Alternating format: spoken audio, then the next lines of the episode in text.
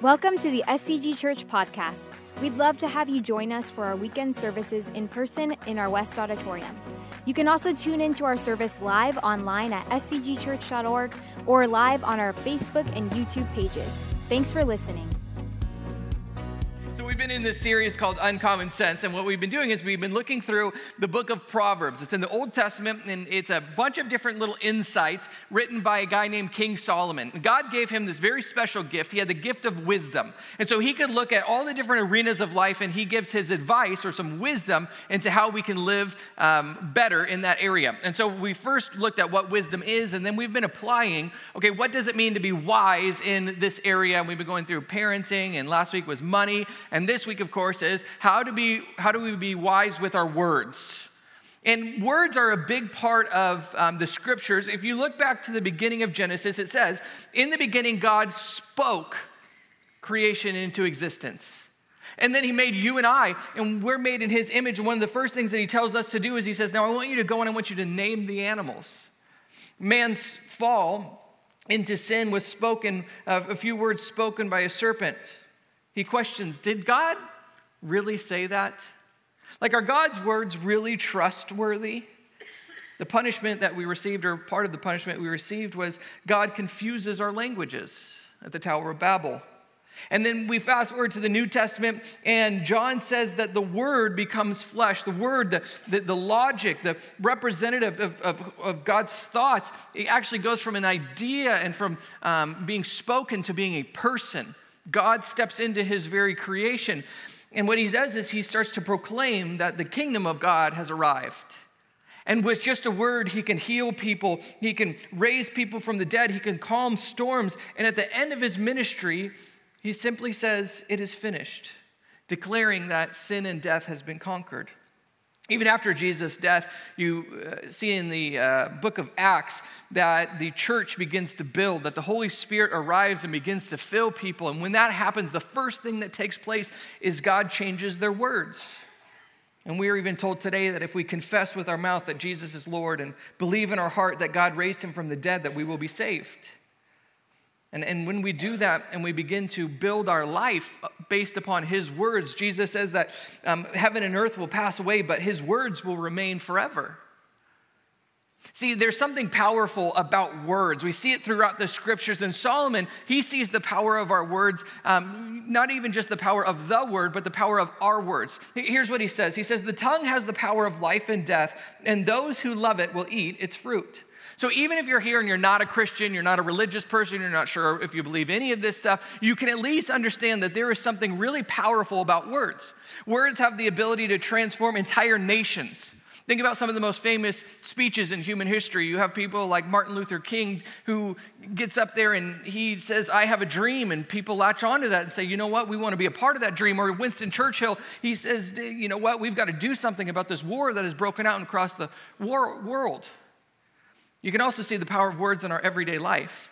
There's a viral video recently of a guy who was on an airplane and there was a baby that was crying and he just loses it. Maybe you saw this video. He just loses it. He is so tired of hearing from this baby that he just starts uh, being fairly vulgar, but very, very loud, just saying, Someone stop that baby. If that baby can make a bunch of noise, I'm going to make a lot of noise. I'm going to. He got so out of control, and he wasn't making any threats, but he got so out of control that they literally had to land the plane, and then everybody had to get off, and this guy got arrested. In the news report, they interview an aviation expert on safety, and here was his uh, expert advice. If you don't sit down and close your mouth, you're going to be hauled away by the police. okay, lifetime of studying uh, safety in aviation, he says, you should shut your mouth, is probably what I would do. But think about the power of this man's words causes an airplane to come out of the sky. There's a lot of power in just those simple words. The words of the reckless pierce like swords. 10 years ago, Amy and I, or I guess it was a little bit longer than that now, right before we started having kids, we went to Africa and we have ministry partners there, and I've, I've spent a lot of time with these ministry partners. And so I took her there for her first trip that she'd ever been on outside of the States. We decided to go to Africa. I don't know why I thought that was a good idea. And it was amazing. We, we got to just see what God is doing there. And at the end of the trip, we took a safari We're like, we're already all the way over here. We just, we want to go and experience this. kind of a once in a lifetime deal. And they tell us about all the animals that we're going to see. And, and we see all the animals. About the first night that we were there, you see in this like tent, and we could hear the animals right outside of our tent. And we woke up the next morning and we saw these prints, and they were a pack of lions had come through our camp. And I thought, okay, well, this is fun. Let's go home now. Uh, but one of the animals that we were most, I guess, afraid of, to be honest, was one that you may not even see, but could kill you. It's called a spitting cobra. And a spitting cobra, it can rise up and it can spit its uh, venom up to six feet, and if it hits you, you, you could die. And I thought, oh, well, good. I was hoping for another thing to be afraid of on this trip. But for me, that, that's a great like symbol of what we have in, in our mouths. We have venom. We have the ability to shoot venom into people's lives if we're not careful. Words have the ability to inflict damage, sort of like a, a stab wound. You may recover from it, but you'll always remember the scar will always be there. You can forgive, but you can't really forget things that people have said. A perverse person stirs up conflict, and gossip separates close friends. Uh, when I was a kid, we used to say secrets separate friends. Well, Solomon says, no, it's actually gossip that se- separates friends. And so when uh, Amy and I first got engaged, um, Amy was a junior in college, and I had just graduated. And we got engaged, and right after we had gotten engaged, she went back to her dorm room with her roommates, and she was just so excited, and she started planning the wedding, and this is, you know, a big focal point for her life and mine at this point. And, and she receives this text message, and she opens it up, and it's from her roommate that's sitting across the across the room. And it says, I am so sick of hearing Amy talk about her engagement. Look, you got to give some sympathy to this poor girl. Amy got a 10 early on. It's like, look, I get it. That's going to be hard, you know? That's got to be hard. It's like winning the lottery. It's like, look, I'm happy for you, but like, it's difficult, you know? I got a little bit too much of a laugh, uh, actually. so she realizes what happens, and oh my goodness, you know, everybody who acted totally rational, they discussed it and they were fine. Or they had a big freak out in a fight, but eventually they got over it and they mended that relationship. But even when you repair the relationship that is done there, there's still always in the back of your mind this distrust where you're always still wondering, can I really trust this person? I mean, in the past, here's what they did, and how do I know that they're not going to do that in the future? And that's why Solomon says gossip is something that separates friends, and it's very difficult to repair that relationship. He says, but the tongue of the wise brings healing. Maybe you have somebody wise in your life. It could be a counselor, it could be a close friend and you're just get you get worked up about something and you go to them and they just have the ability to speak into your life and you can walk out of that and you just feel like a burden has been lifted and you just go I just feel better about the situation. Nothing has changed in your circumstances, but just by their words, they've made you feel something. Maybe even give a little bit of healing to a situation. So that's, that's the power of words. The lips of fools bring them strife, and their mouths invite a beating. I gotta be honest, when I first read this, the phrase snitches get stitches came into my mind. I don't know if it's because I'm a gangster like that, but that's just what I thought of. The mouths of fools are their undoing, and their lips are a snare to their very lives. What he's saying here is when you begin to run your life, when, when you begin to run your mouth, there will be consequences in real life. It may not be physical consequences, but it might be relational. It might be in your career, it might be in your reputation, but something is going to suffer when you can't control your mouth. If you think about the damage that I could do right now to my life with just a few simple words, I could say something in which I, continue, I, I just ruin my reputation. I could even lose my job. You could do the same, by the way. You could stand up, you could disrupt this service, you could say something so crazy because you know we're gonna video it and then everyone's gonna post it and then everyone's gonna know about it. And so your life could be turned upside down just by you saying a few simple words right now. Now, I'm glad that I have not said anything like that, and I pray that I never do. Uh, and I don't think I intentionally ever would, but I have said a lot of dumb things before, a lot of embarrassing things. First time I ever spoke here in this main campus was 15 years ago. I was a junior high pastor, and I had the opportunity to speak, and I was nervous. I thought, okay, I'm going to tell my favorite Bible story, which was Esther. So I began talking about Esther, and I said, Well, there's a great illustration of who Esther is. is she's like a Barbie because she's beautiful, but she's also strong and tough, and so she's like G.I. Joe. Except I didn't say that. I said she's kind of like G.I. Jew. And everybody went, huh? like, what did you just say? And I was like, ha. Okay, I'm gonna go back to junior high department now. and that, you know, everybody lost it. And I was like, all right, that's the end of that sermon. Like, everybody go home now. But it, just a slip of the tongue can, can really change not just a service, but a, a life. Words have the power to change us. There's this hypothesis in linguistic theory that says that language can literally change the way that we think and the way that we see the world. So, you, a good example of this is in uh, George Orwell's book, 1984. One of the ways the ruling party controls people's minds is to control their language. It's called newspeak. And newspeak is simplifying language and outlining certain words so that it limits what people can literally think about, especially things that might undermine the party's control. I don't know if this is a if this theory is true or not. You know, I don't know much about it, but here's what I do know. Even if language doesn't shape the way that we see the world, it definitely shapes the way that we see ourselves. Is what we are told about ourselves oftentimes deeply affects the way that we see ourselves.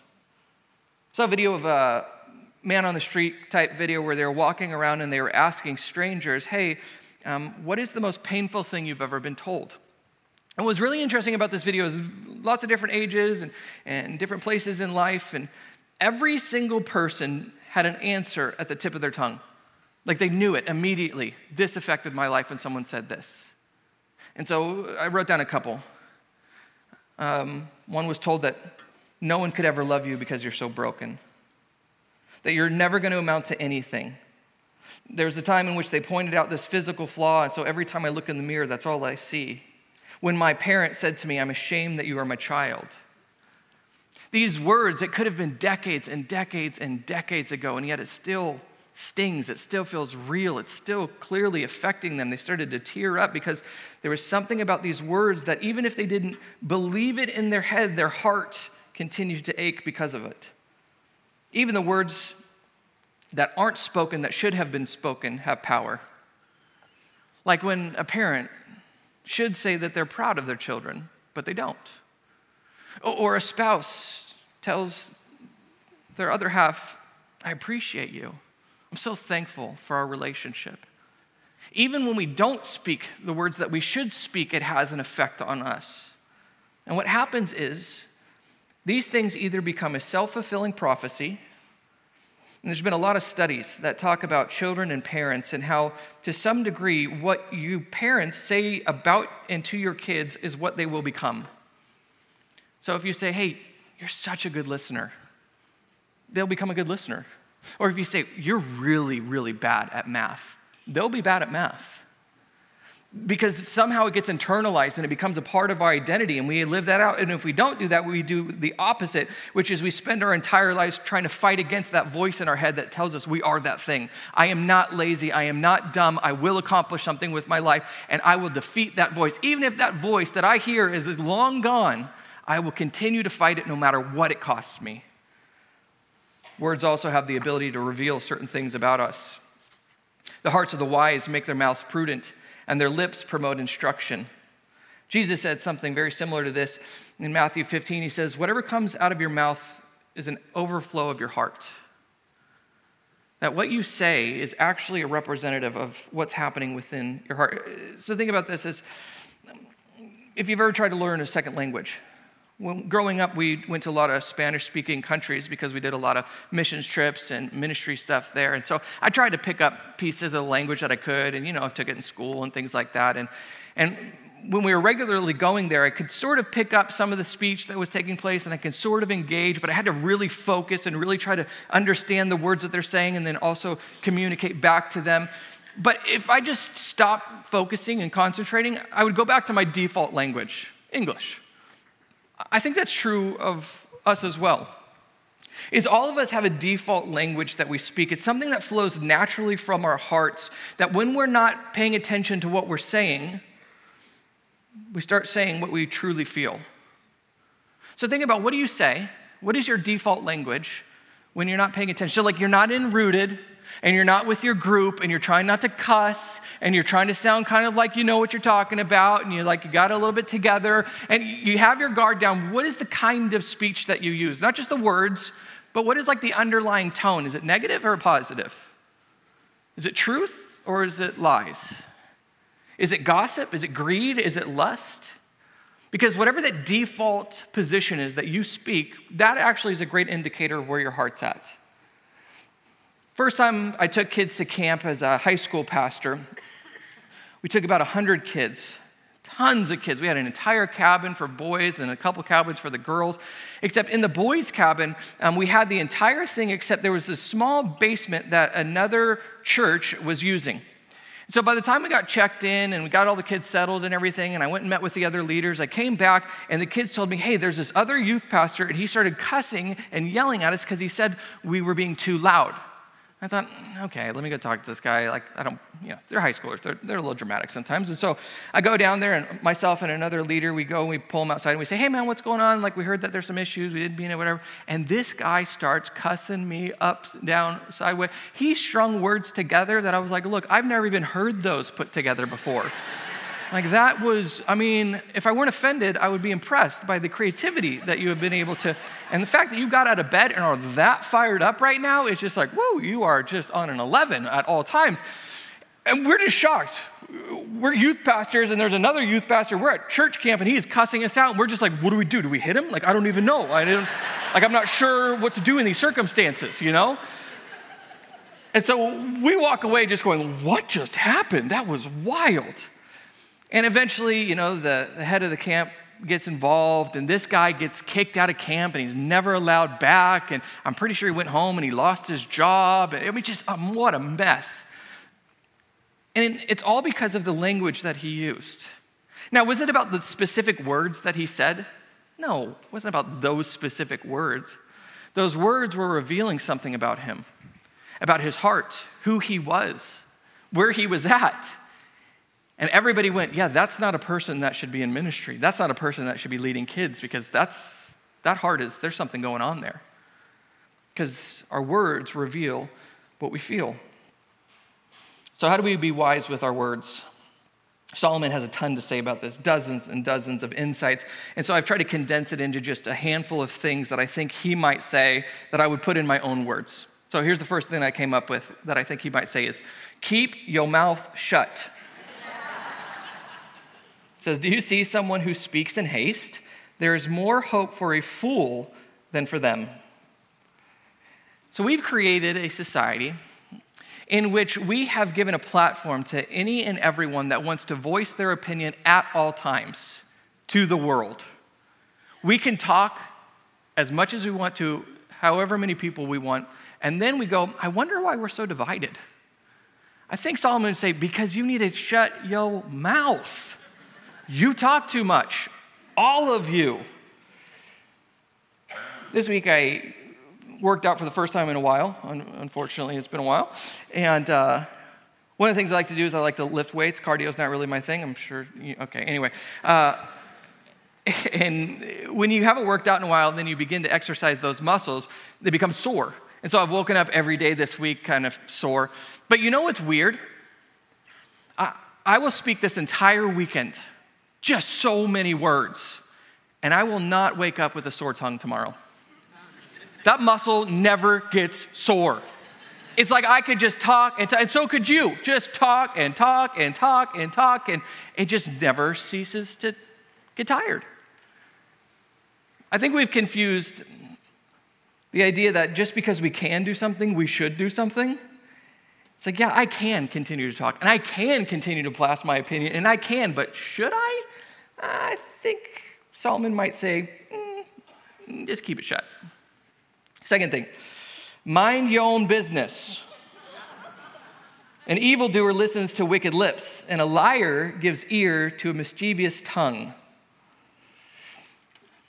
There's one class, and it's funny because I've told this story the last two services, and unfortunately, lots of people had figured this out because they went to the same school as I did growing up, but eh, what are you going to do?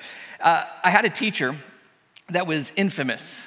I had it my senior year in high school, and nobody wanted to have this teacher. Well, I shouldn't say that. Some people wanted to have this teacher because it was very entertaining, because he could make kids cry in class. And lots of people thought that would be interesting to watch. Uh, I even had friends that had like a high school band and they named it after this guy because he was so infamous around the school. And then there was other kids that were like, I want nothing to do with this guy. I just put my head down and I just don't even want him to know my name. And that's kind of the category that I fell into is I just sat at the back of the class, I put my head down, look, I'm not going to bother you, you don't bother me, don't even know my name, we'll continue on. Except for one day I was late to school. And I was like 5 minutes late. So I'm thinking on my way to this class, okay, what am I going to do? I can go home right now and just call it a day, uh, or I've got to, you know, face him and see what happens. So I walk into the class, and he goes, "Hey, what's your name?" I'm like, "Dude, I've been here all semester." Okay, it's Cody. And so he starts peppering me with questions. What's your deal? What are you into? What's your family like? In front of the whole class, just going after. And I don't know why I let this slip, but I said, "Well, I'm a pastor's kid." And he went, "Oh, what? A pastor's kid?" You believe that stuff? You Christian? I said, Yeah, yeah, yeah, yeah. He goes, Hmm. You drink? I said, No. You smoke? Mm-mm. You cuss? Nah, try not to. You go with girls who do? I'm like, uh, No. and then he begins to survey the rest of the class. By the way, uh, side note, this guy was so unique eh, that we, he never taught the class. He put 1970s VHSs in there, and we would watch those every day while he picked the skin off his head and ate it. I promise you that's true. I know that's disgusting, I, but I promise you I saw it with my own eyes, and I am not the only one. I've had multiple people come and tell them, I know exactly who you're talking about. Anyway, back to the story. Sorry, now you're not even paying attention anymore. You're not even paying attention. I just realized he was the original guy in Austin Powers who would eat it and then, ah, okay, anyway.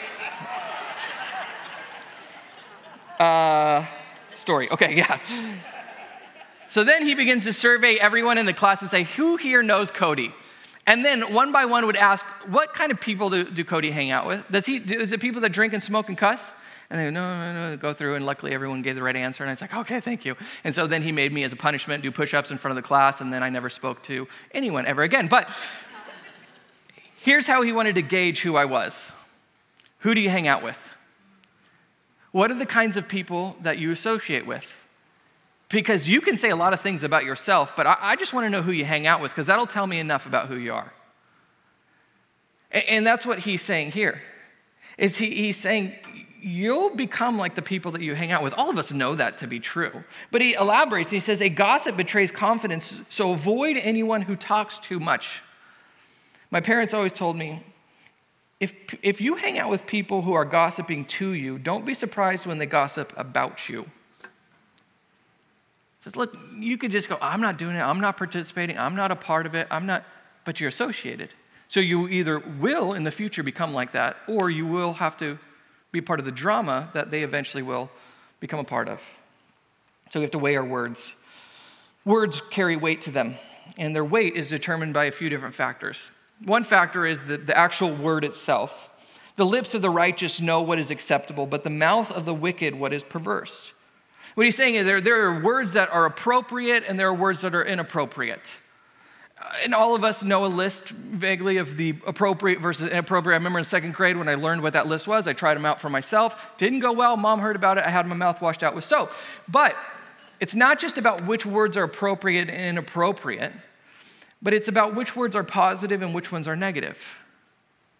Studies show that negative words have way more weight than positive words do. So, for every five to nine positive things that you say, you, you can say one negative thing. And when it comes to family and close relationships, it may even be 25 to 1. And so I think of it like this In all the relationships that I have in my life, I have this imaginary account with them, a relational account with them. And I can put deposits relationally into that account. It can be things like investing time and energy and affirmations and things like that. And then sometimes I will withdraw from that account. through, I have to maybe correct them on something or critique something. And this is for every relationship in my life, and, and you have it too. And I have to make sure that I have five to nine credits before I try to withdraw. Because if I try to withdraw and there's nothing in that bank, it's going to end badly. Because there, there is a certain weight to my words, but also there's a weight to the types of words and the positive and negative words that I say. I've had a lot of um, conversations with people over the years. Uh, a lot of it stems back to, you know, family of origin issues and struggles that they still have today because of how they were raised. But I've yet to encounter a single person that has said, you know, I'm just really struggling because my parents were just too encouraging.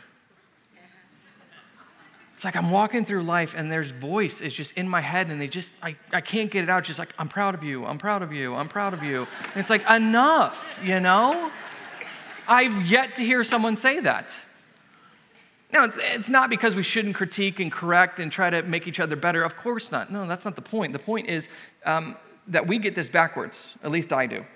I'm usually like a one positive to nine corrections kind of guy, and we've got it completely backwards. So it's about the words that we say, it's about the way that we say these words. A word fitly spoken is like apples of gold in a setting of silver.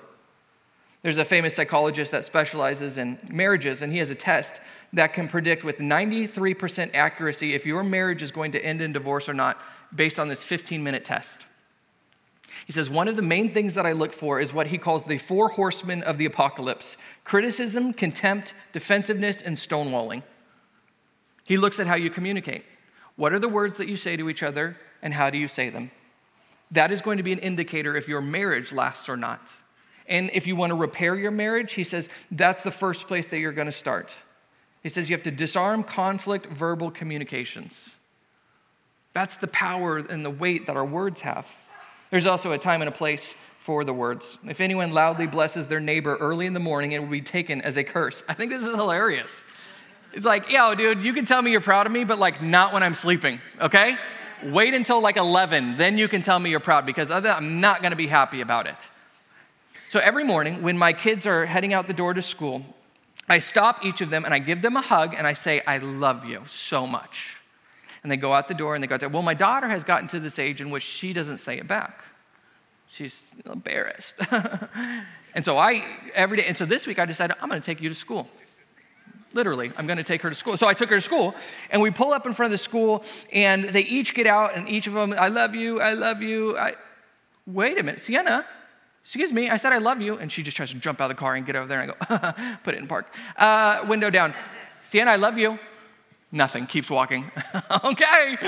Sienna, I love you so much, I can barely stand it right now.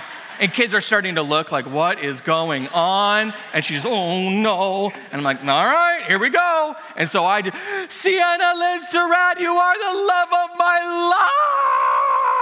life. She comes home from school and she goes, Dad, a junior high girl came up to me and said, Your dad is so embarrassing.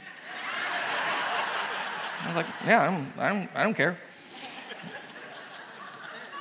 What, what changed in that moment? I tell her I love her every single morning.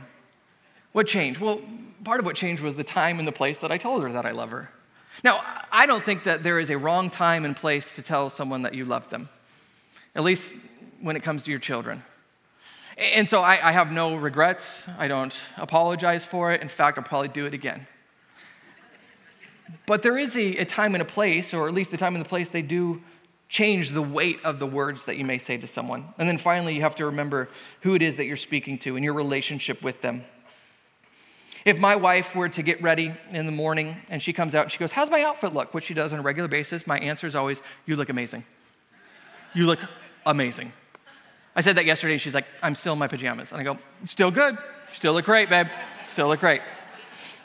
And let's be honest, um, I have zero fashion sense, and um, I always think she looks great. And so when I say that, not a whole lot of weight to those words. But let's say my daughter comes in and she goes, Mom, you look gorgeous. There would be a lot of weight to those words because one, she's never said that before. The other is she has more fashion sense. And so if she says it, Amy's gonna go, I must really look good today. This is also true in the different working relationships that we have. So, over the years, the last 20 years, I've gone from being a youth pastor to, to uh, you know, a pastor that helps lead a congregation and a staff. And that has been a weird transition for me because my relationship has changed with coworkers. Is I could go around and we'd have fun. I'm the crazy, you know, junior high pastor or whatever. But now, let's say I go over to the kids' building and I notice something that maybe we could do a little bit better. And so my initial you know, intuition is okay, I'm going to go tell the lead of that room, hey, here's something we can work on. Let's do X, Y, and Z and dialogue about it and whatever. But I've been told I'm not allowed to do that. Because if you go and you say, hey, here's something that you could work on, they're going to walk away going, am I getting fired? Is it, am I in trouble? Like he never comes like and talks to me, and then the, he's come over and he's talked to me about this, or like you know we don't because the relationship is different. Not that I'm important and not that we all have these different relationships, and so it's got to be perceived completely different than I perceive it.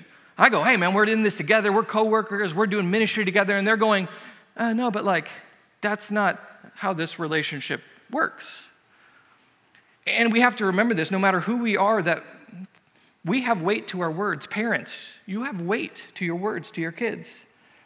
If you're a boss, you have weight to your words to your employees. Couples, we have weight to our words to our spouses. Depending upon our relationship, they may hear things differently. I read an article of a man who got up one day and decided that he was just going to stop speaking for that day. And so he told through hand communication that he wasn't speaking that day. He told his coworkers, he told his girlfriend, and he says to his surprise, they were all thrilled. In fact, everybody loved it so much, he got up the next day and decided he was going to continue to do it. And then he went for a week, and then he went for a month, and eventually for an entire year. And he said, I realized how much more I was able to hear when I wasn't thinking about what I was going to say next. I liked not speaking, it gave me peace. People ask if I spoke to myself, but why would I? I'd just have complained when I had no one to blame but myself.